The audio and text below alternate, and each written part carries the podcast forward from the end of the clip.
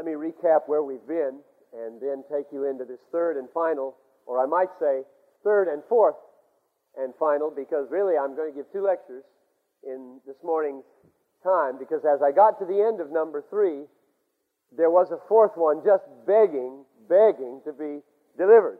And so I'm going to outline it for you at the end. The aim of preaching is worship, which means that all preaching should aim to wean the human heart off of the breast of sin and fill it with satisfaction in God. I'm assuming when I say that, and I say it like that, that the essence and the heart of worship is being satisfied with all that God is for us in Jesus. And there's a premise behind that assumption. And the premise is this, and it's the most important sentence in my life and in my theology and in my books. And it's the one sentence that I would that you remember. God is most glorified in you when you are most satisfied in Him. Now, these are the two books in which I defend and elaborate that statement. That's why these books are written. I dedicated this book to my sons. I have four sons. And to show you the importance of that sentence in my life and in my family, I want to just read the close of the introduction here. Finally, a word to my sons. This book is dedicated to you, Karsten, and Benjamin, and Abraham, and Barnabas. If there is any legacy I want to leave you, it is not money or house or land. It is a vision of God, as great and glorious a God as one could ever see. But more than that, I want to leave you the legacy of a passion for this God. A passion far beyond what any human can produce. A passion for God flowing from the very heart of God. Never forget, sons, that God is most glorified in you when you are most satisfied in Him. But even more, and this is my prayer for you, in God's time, may your satisfaction in Him be without measure as it becomes the very pleasure of God in God. I commend these books to you because they are the very heartbeat of my life. They're what I believe in, stand for, live for, preach for, lecture for. And if three lectures didn't make it plain, I hope that the books will make it plain. Therefore, lecture number one was the aim of preaching is to bring people to be so satisfied in God that they are weaned off the breast of sin, and that in being satisfied with God, God is magnified in that satisfaction, and that is worship. Day one. Day two, actually, lecture two, is the mission or the matter of preaching. That was the mission of preaching. The matter of preaching in lecture two yesterday was that if people are going to savor God, they have to see Him. You can't savor what you don't see. And therefore, the preacher's task, the matter of his preaching, is to show the glories of God. That people might savor it. That is, be satisfied in it and thus magnify God and give Him worship.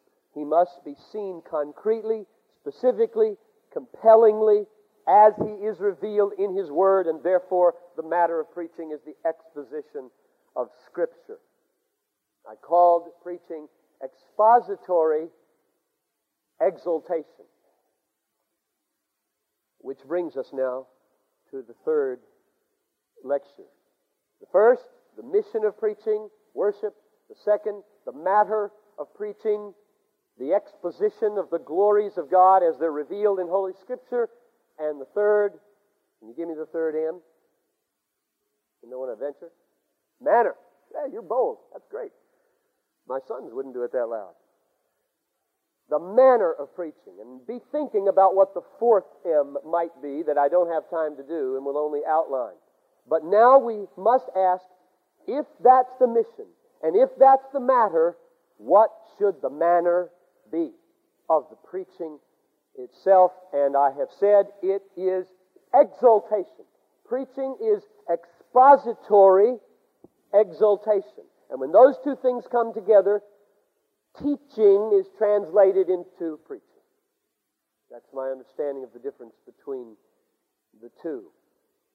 Preaching should not only awaken in the people a sense of God's glory, but it should exhibit in the preacher a sense of God's glory. And one of the reasons I argued on the first day that the people are more engaged with God centered lyrics than they are with God centered preaching is that there's music with the lyrics in the worship songs, and there's no music in the pulpit, but there should be the music of the preacher's heart, which I call worship or exaltation. And if they can't hear the music, if he's not singing over the truth he's preaching, why should they care?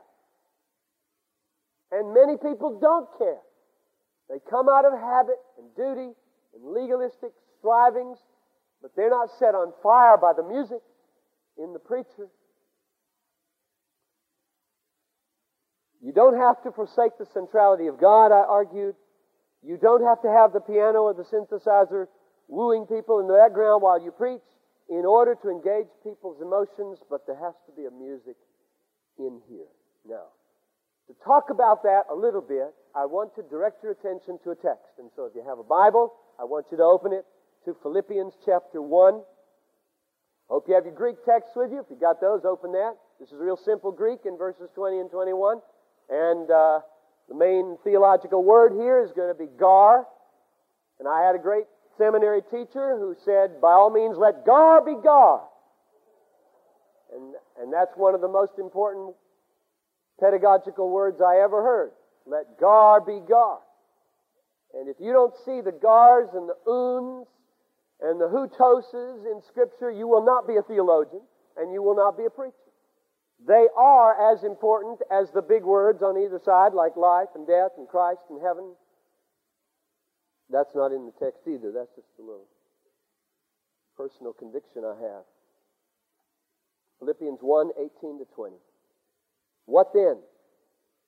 Only that in every way, whether in pretense or in truth, Christ is proclaimed, and in this I rejoice. You know the situation here. He's in Rome, he's in prison, and the people that are glad he's in prison, I can hardly fathom Christians feeling this way, but it, it is possible that you can be glad when a church across town fails. Isn't that awful? You can actually feel feelings of, we didn't fail. That's awful. It happens now. It was happening then. They were, they were, they were magnifying his sufferings by saying, He's in prison. We're not in prison, so we will make his suffering worse by gloating over our freedom to preach. Isn't that awful? Well, Paul, in response to that, says, They're preaching. Isn't that great? What a great, large heart. And I will rejoice, for I know that this shall turn out for my deliverance through your prayers and the provision of the Spirit of Jesus Christ, according, here we're coming to the main material, according to my earnest expectation and hope, that I shall not be put to shame in anything, but that with all boldness Christ shall even now, as always, be exalted, or you could translate it, magnified in my body, whether by life or by death. Now let's just stop there before we read the next verse. Ponder this for a minute. What is his mission here? His mission, his goal, his passion. And it's clear. Whether by life or whether by death, I want my body, whether I lay it down or whether it stands up, to magnify Christ, that Christ be exalted, that I demonstrate that Christ is great. I want people to look at me dying and look at me living and conclude Christ is great. Not Paul is great. Christ is great. That's his goal. That's his passion in his life and in his dying. Now comes a verse connected with that all important little conjunction, which explains how it is that Christ can be magnified in life and in death. And so notice the link up of live with life and die with death between verses 20 and 21. Now, I pointed out yesterday that you're supposed to direct your people to the text. What I'm asking you to do right now is the way I preach every Sunday. I tell people, look at verse 20. Look at the word life. Look at verse 21. Look at the word live. Look at the word death and look at the word die. Do you see the connection? And they don't read Greek, and so I don't fiddle with GARS, but I look at four, which means I do not preach from the NIV. This, this is touchy stuff here. It happens to be there in this text. The NIV is a paraphrase. It's hard to preach from a paraphrase if you preach the way I preach. I preach from the NASB. It's in our pews. It's not the best thing because it's got all these these and thous in the Old Testament.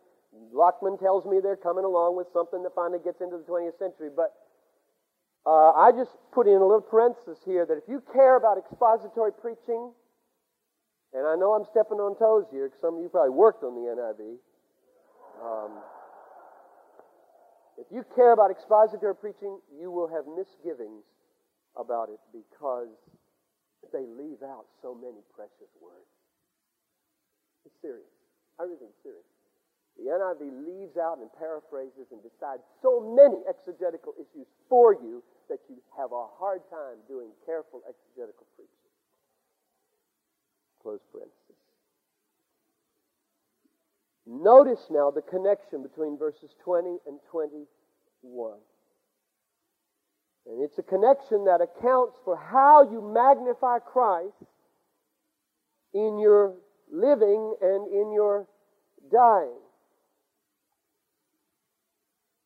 And the answer it gives is that you magnify Christ by treasuring Christ.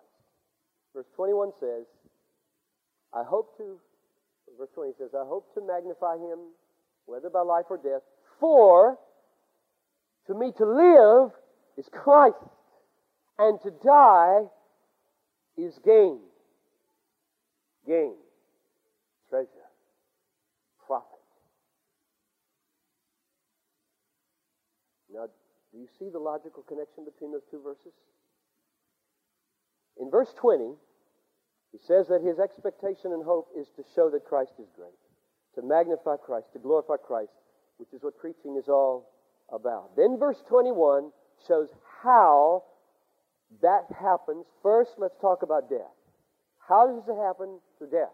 How do you magnify God by your, or Christ by your dying? And he says the way you do it is to die in such a way that it is gain that you experience death as gain. My desire is to depart. Verse 23 explains this. My desire is to depart and be with Christ. That's why it's gain. So, why is it gain? Death is gain because it's more of Jesus. Death is gain because it's more of Jesus, which means Jesus is the treasure. Jesus is the gain. Jesus is the profit. Therefore, the logical connection, reading back through the the 4 up to verse 20 is that Christ is magnified in my dying, when in my dying I manifest that I'm gaining. Prizing is the key to praising. If you don't prize Him manifestly in your dying, so that when you die, and everything you love is taken away from you, you experience it as gain, he's not magnified unless you do it that way. But if you die in such a way that when everything goes, wife goes, children go, health goes, money goes, preaching goes, church goes, books go, computer goes, everything goes, the hope for retirement goes, and you count it gain, there's only one conclusion Christ is great. Christ is great. He's magnified. And so, do, do, what I'm doing right now is giving you a textual foundation for the sentence God is most magnified or glorified in you when you are most satisfied in Him. Does that make sense? Do you hear where I'm, where I'm moving? I'm giving you a textual basis for believing that sentence by showing you the logic of the gar between 20 and 21 and the link up of die and dying. Let's look at living. Same thing. We magnify Christ. I want to magnify Christ if I live in my body. And then the verse says, For me to live is Christ. Now, what does that mean? Is. Is. Is. For me to live is Christ. How do you unpack that? If you were preaching on this, where would you turn? If you just wanted to stay with those words and unpack that and use this book, where would you go? Here's where I went. 3 8. Chapter 3, verse 8. I think this is his unpacking because the very word gain is used here, that's used in verse 21 with regard to death. And so I think the life part is also being unpacked. 3 8. I count all things as loss. He's talking about his life now while he's still alive. I count all things as loss in view of the surpassing value, treasure, prize of knowing while I live Christ Jesus my Lord, for whom I have suffered the loss of all things and count them as rubbish, that I may, here it is again, gain, profit from, get a treasure called. So when he says, I want to magnify Christ in my living, for me to live is Christ, unpacked by 3 8, meaning while I live, nothing means anything to me but Jesus. The only conclusion you can draw if you watch a lifestyle like that and say, wow, he doesn't look like he cares about money. He doesn't look like he cares about status. He doesn't look like he cares about his family as the ultimate issue. All he seems to care about is the magnificence of gaining Christ. So Christ must be great or he's crazy. That's the way you magnify him in your living. The common denominator between living and dying is that Christ is the all satisfying treasure in both. And that's the way verse 20 shows how to magnify him in verse, I mean, verse 21 shows how to magnify him in verse 20. Christ will be exalted and magnified in our living and our dying when Christ is our treasure. Prizing Christ is the key to praising Christ. The music, now here we are, the music in the heart of the preacher is the prize he feels in knowing Jesus. Can the people see when you stand before them to preach the glories of Christ that you have prized him? That he is all to you? That you have let goods and kindred go? That you count everything as rubbish? You count your house as rubbish. You count your neighborhood as rubbish. You count your family as rubbish. You count your salary as rubbish. That you don't need to make the budget to exalt. You don't need to have a perfect small group system to exalt. You don't need to have, uh, well, you fill in the blank whatever you're supposed to have today to be happy in the ministry. Your people need to see that you at least are one person in the world whose heart is so linked up with an unshakable reality and an unstoppable triumph and uh, an immeasurable treasure that when the church goes up and the church goes down and the people come in and the people go out, you're a rock. Because Jesus never changes. Jesus is never bearish. The market never goes down with Jesus. Ever. Ever. Ever.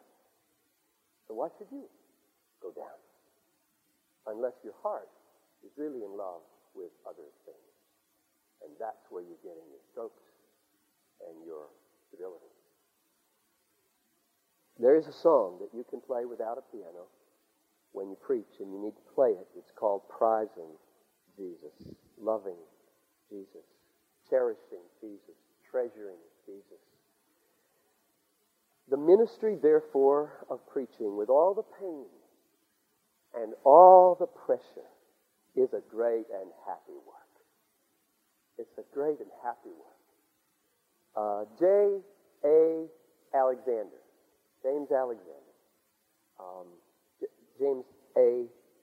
Uh, J. W. Alexander, get it right. One of these old Princeton preachers from 150 years ago. Um, wrote a book called Thoughts on Preaching. Banner of Truth Publishers. I recommend it to you. He said, There is happiness in preaching, the declaration of what one believes and the praise of what one loves always gives delight. And what but this is the minister's work? That's good.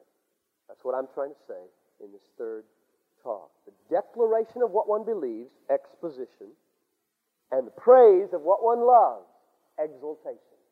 Preaching is expository exaltation.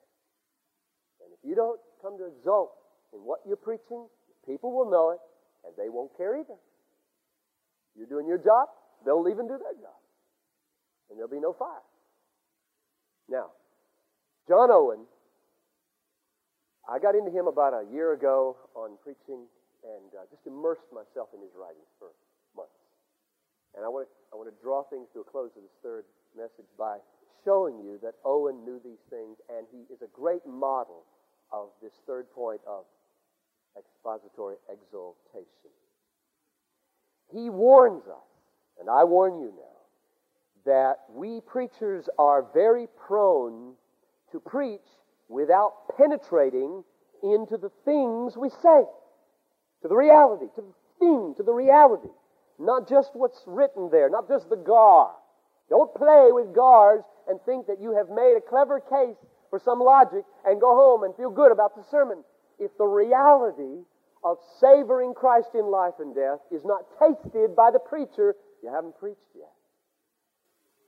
And uh, he says that uh, words came easy for him. And when you've preached 10 years or so, words start to come easy. They start to come easy. And you can preach about mystery without feeling awe. And you can preach about purity without being pure. And you can preach about zeal without any passion. And you can preach about holiness without trembling. And you can preach about sin without conviction and sorrow. And you can preach about heaven without eagerness. And you can preach about hell without any horror. And there's a awful deadness that can come into your life, and preaching is depleted of its power. And therefore, Owen said that he strove against this inauthenticity with certain strategies in his preparation. And I want to read you some of his strategies to help you. He said, I hold myself bound in conscience and in honor, not even to imagine that I have attained a proper knowledge of any one article of truth, much less to preach it, unless through the Holy Spirit I have had such a taste of it in its spiritual sense that I may be able from the heart to say with the psalmist, I believe, and therefore I spoke. Oh, I commend that. Don't enter the pulpit until you taste what you are about to proclaim. He wrote this great exposition of Psalm 130, 320 pages on eight verses. And his biographer said, when Owen laid open the book of God, he laid open at the same time the book of his own heart, in his own history. It is rich in golden thoughts and instinct with the living experience of one who spake what he knew and testified what he had seen. Here's the way Owen himself describes this. A man preacheth that sermon only well unto others which he preacheth, which preacheth itself in his own soul. And he that doth not feed on and thrive in the digestion of the food which he provides for others will scarce make it savory unto them. Yea, he knows not but that the food he hath provided may be poison unless he have really tasted it himself. If the word do not dwell with power in us, it will not pass with power from us. What I'm trying to get across. He said it well. He was a man whose life was laden with controversy. And he was a busy man. He was a political man and a military man and a, an ecclesiastical man and a theological man. Uh, Richard Baxter called him the great doer. and, and if you knew that he produced these 17 volumes of theology that Roger Nicole says is the best theology in the English language, even, I don't believe it, better than Jonathan Edwards. How in the world could he be such a busy man? How did he sustain himself? How we pastors today, we think we're busy. We think we're busy. Well, when we write 17 volumes and we are the uh, counselor for Cromwell, and when we go on military expeditions to Ireland, and when we become the Pope of the independent movement, and when we pastor a local church, and when we have 11 children who die before we die, then we can complain in the 20th century. We are not that unusual. How did he do it? In his book called Mystery of the Gospel Vindicated, he said, When the heart is cast indeed into the mold of the doctrine that the mind embraces, when the heart is cast into the mold of the doctrine that the mind embraces, when the evidence and necessity of the truth abides in us, when not the sense of the words only in our heads, but the sense of the thing abides in our hearts, when we have communion with God in the doctrine we contend for, then shall we be garrisoned by the grace of God against all the assaults of men. So the key phrase in that to me is when we have communion with God in the doctrine we contend for. Do you commune with the living God in every doctrine you expound? Are you dissatisfied with exposition that is not living communion with God in the study of it and the delivery of it? So that in the very moment that you commend it and defend it, you're communing with the glory of it in the living God. He ended his life at 77 in 1683, and he was working on a book called Meditations on the Glory of Christ. The last thing he chose to write Meditations on the Glory of Christ. And he had a friend named William Payne who was helping him edit. He was very old and very sick. And he said one day, I think just a few days before he died, Oh, Brother Payne, the long wished for day has come at last, in which I shall see the glory in another manner than I have ever done or was capable of doing in this world. In other words, to die is gain. And yet, because he saw so much glory now, now, he is known today as a holy man, and his preaching is inflaming souls. 300 years later. Why? Because he communed with God in the doctrine that he expounded. He saw and experienced the glory of Christ before he preached it. So his preaching was real because the mission was worship, and the matter was the glory of God revealed in Scripture, and the manner was prizing Christ and exulting in him. Now, that's the end of lecture number three. I'm probably supposed to be done now, but I'm going to outline lecture number four. All right? Fast. The third M, begged, just begged. I got to this point. I'm sorry about this. I know you're set up for three lectures. But I got to this point and uh, had mission, I had matter, and I had manner.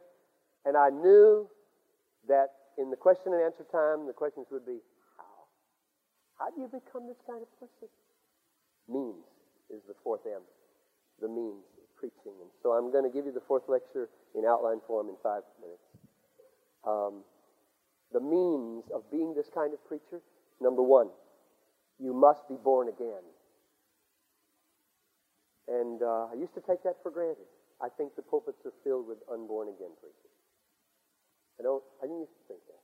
Now I think it. I'm becoming more skeptical and more pessimistic when I find that I do not resonate at big city pastoral gatherings, and when I speak of spiritual things and there's this blank space and no resonance.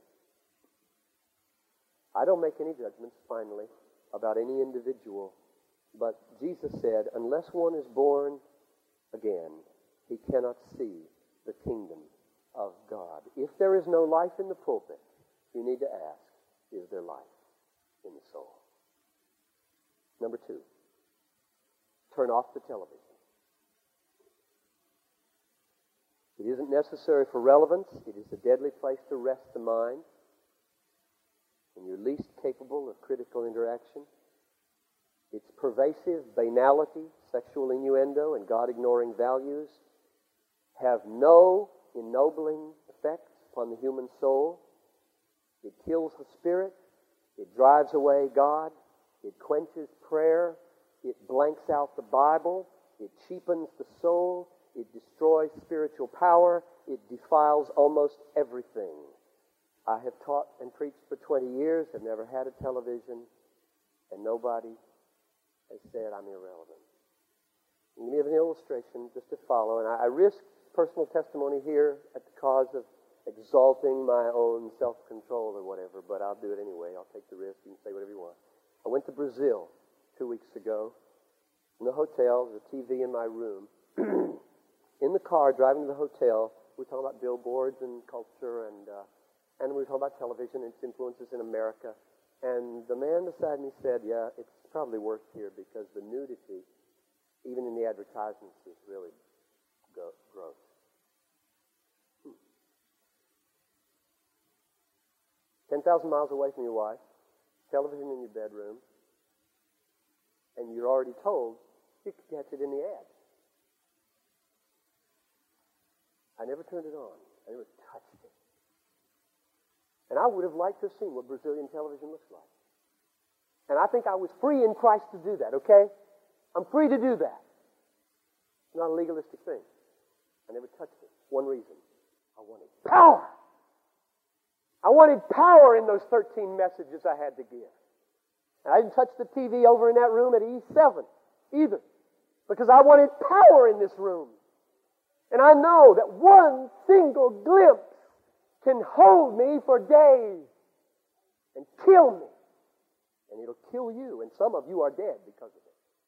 Some of you live on it. Some of you are so broken and, and tired and despairing of your future, you souse on the TV every night.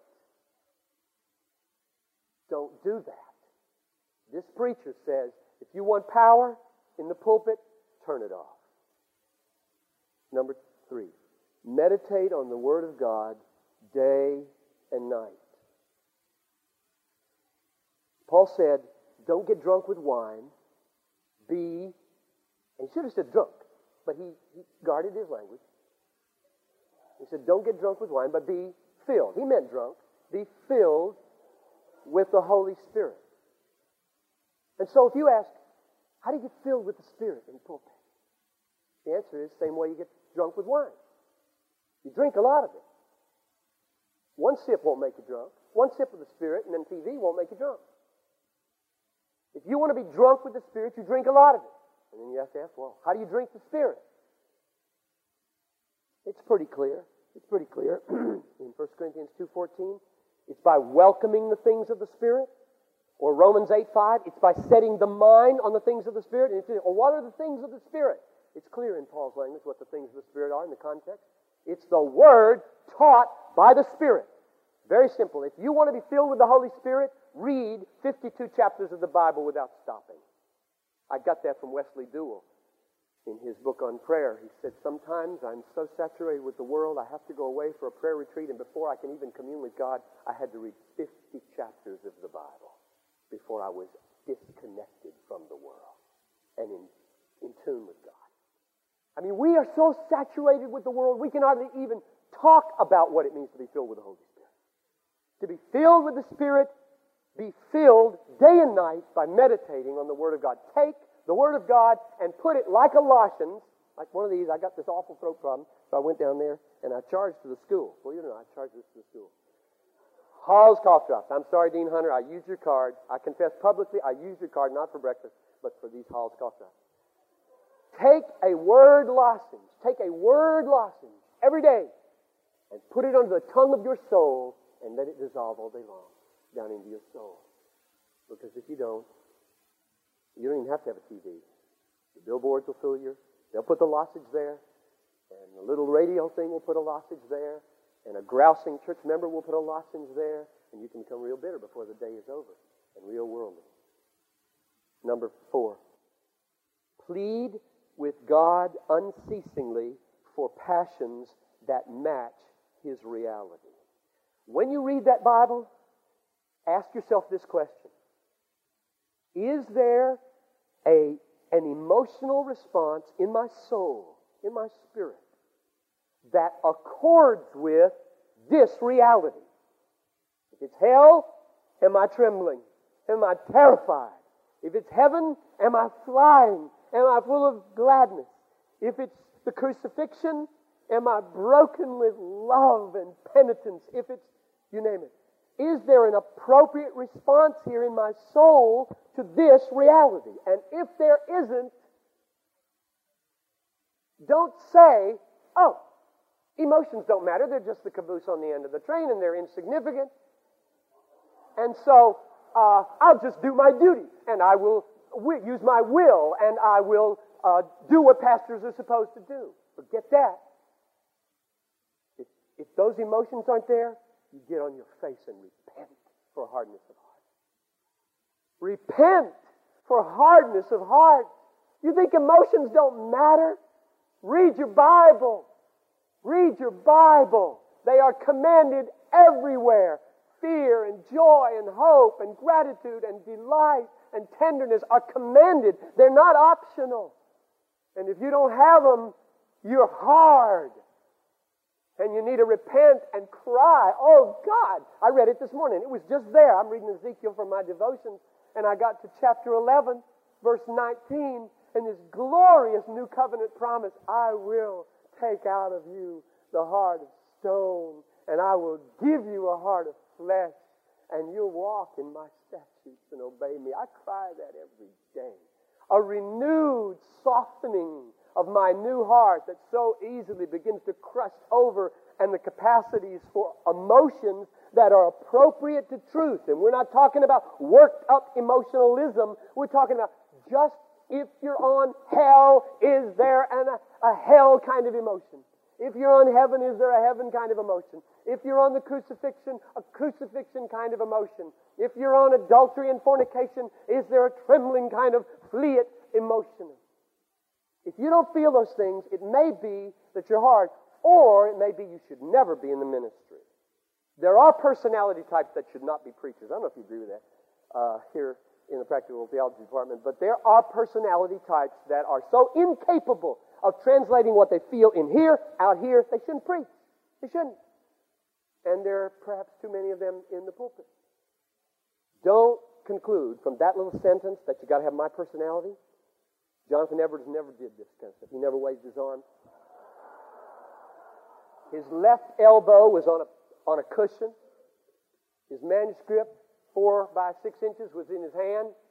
And he read it and turned New England upside down. How? Intensity. You don't have to have my kind. You have to have your kind. And it has to be real and manifest, discernible to your people that the song is being sung inside. Number five, linger in the presence of God besotted saints. Hebrews 13 7. Remember those who led you, who spoke to you the word of God, considering the result of their conduct, and imitate their faith, which is a biblical mandate for heroes. Heroes. Find a God saturated hero. Most of them are dead. Not good to choose living ones. Choose dead ones. Find them and live with them. Live with them. Immerse your life in John Owen. Immerse your life in Charles Spurgeon. Immerse your life in Jonathan Edwards, John Calvin, Martin Luther, John Wesley, Wesleyan though he be. Immerse. Those old-fashioned Arminians were different. They were, they were, they cared about God.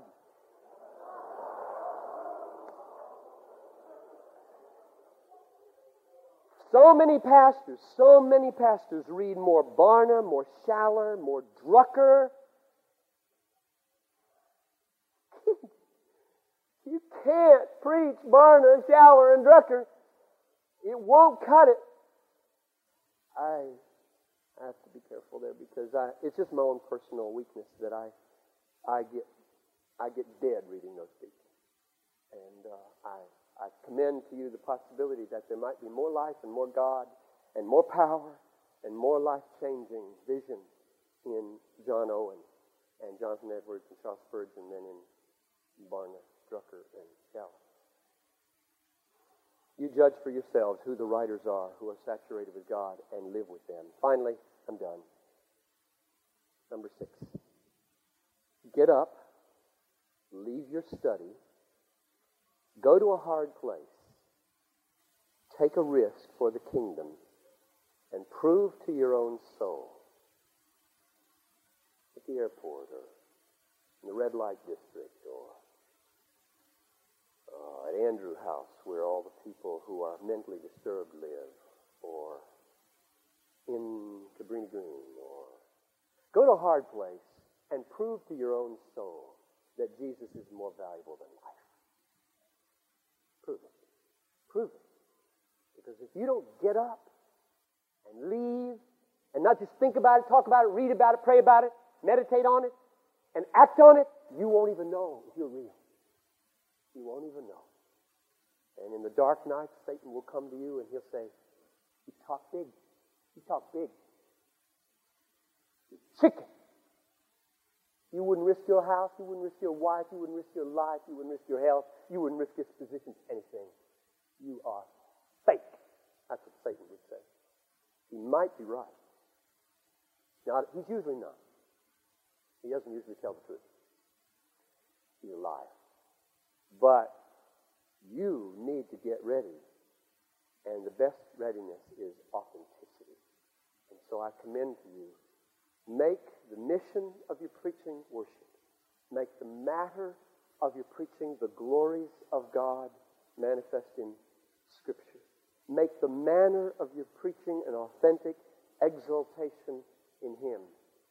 And make the means of your preaching a engagement with the Word and prayer, protected from the evil influences of a contaminating world. Oh, Father in heaven, I commend these brothers and sisters to you for your blessing. And I ask that if I have, in the heat of my own emotion here, said anything ill advised or perhaps overstated something, you give them the wisdom to recognize that and to take what is true and to live it and seek you in it. I just pray that the ripple effect now in these lives and in their churches would be so wonderful. That you would be honored, that your Son, Father, would be exalted, that your Spirit would be active and powerful, that your Word would be elevated. I commend these messages into your care and ask that you would take them like little loaves and fishes and make them to feed far more than these. But through them, 5,000, 10,000.